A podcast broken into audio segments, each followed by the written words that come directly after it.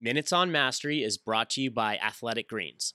This is Special Operations Sniper David on the Finding Mastery podcast with Michael Gervais, sharing the best advice he could give someone. Well, I, I think the best advice that I could give anyone is don't give yourself a glass ceiling.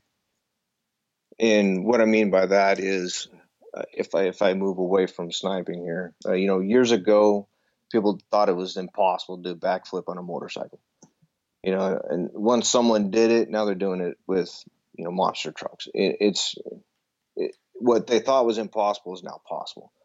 with with a lot of these things, once you give yourself a glass barrier or a barrier to begin with that you don't think is possible, you, you're you're going to end right there.